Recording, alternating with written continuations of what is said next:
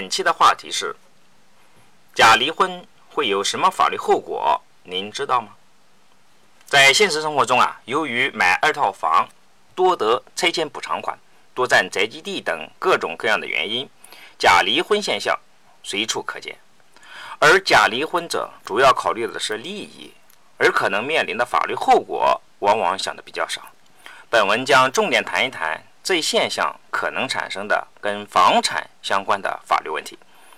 一、假离婚后，一方如不同意复婚的，财产分割部分也不能反悔。首先要强调的是，我国法律上并没有假离婚的说法。离婚的方式只有两种，一种是协议离婚，到婚姻登记处办理；二是诉讼离婚，到法院按法律程序处理。一旦婚姻关系依法解除，则法律上与真离婚产生的法律效果是一样的。案例：甲乙夫妻两人打算购买二套房，但是呢，他们属于限购的对象。后来两人协议假离婚，将乙方的名下的房产过户给甲方，这样乙方名下无房，就可以。以自己的名义再买一套房了，但是二套房买好后，甲却不同意复婚，也不同意补偿乙，后乙起诉甲，要求撤销离婚协议中关于财产分割的部分。那乙的诉请能否得到法院的支持呢？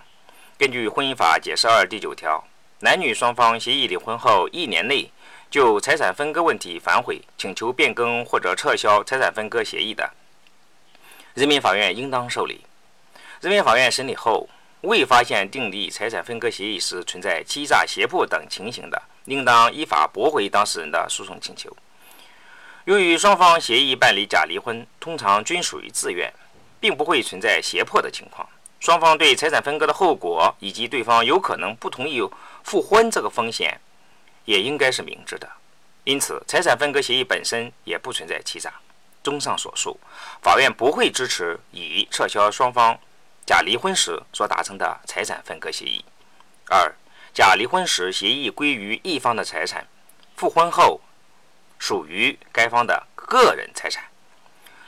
仍以上述甲乙双方为例，假如二套房产证拿到后，二人复婚，则之前的二人协议离婚时归于甲方的所有的财产。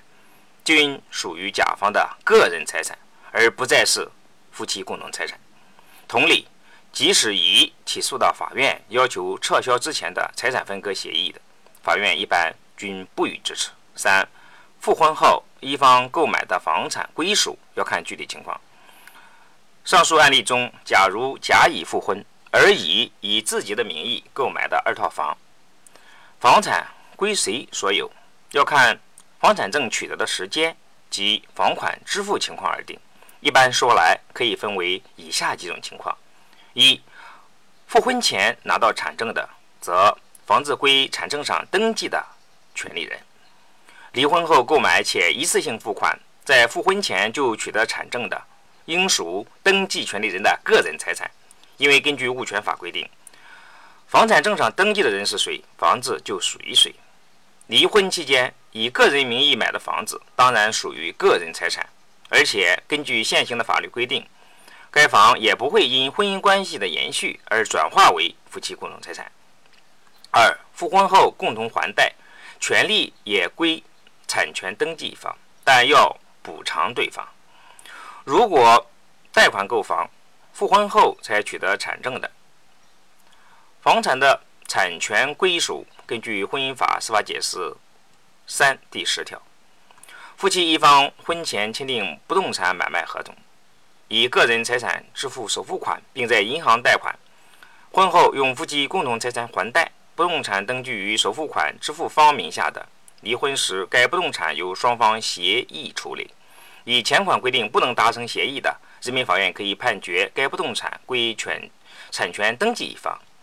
尚未归还的贷款为产权登记一方的个人债务，双方婚后共同还贷支付的款项及其相对应的财产增值部分，离婚时应根据《婚姻法》第三十九条第一款的规定的原则，由产权登记一方对另一方进行补偿。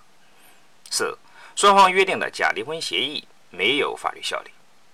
既然存在上述问题，有的当事人就会在协议假离婚时签一份假离婚协议，载明双方属于假离婚，离婚期间所买的房产仍然属于共同财产。假如有这样的协议，其实也无法规避法律风险，因为该协议本身会被认定无效，而不能约束任何一方。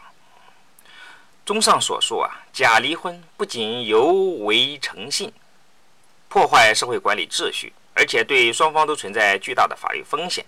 最为重要的是，婚姻不是儿戏，不应为了利益而轻易的进行假离婚，否则很可能人财两空。感谢大家的收听，下期再会。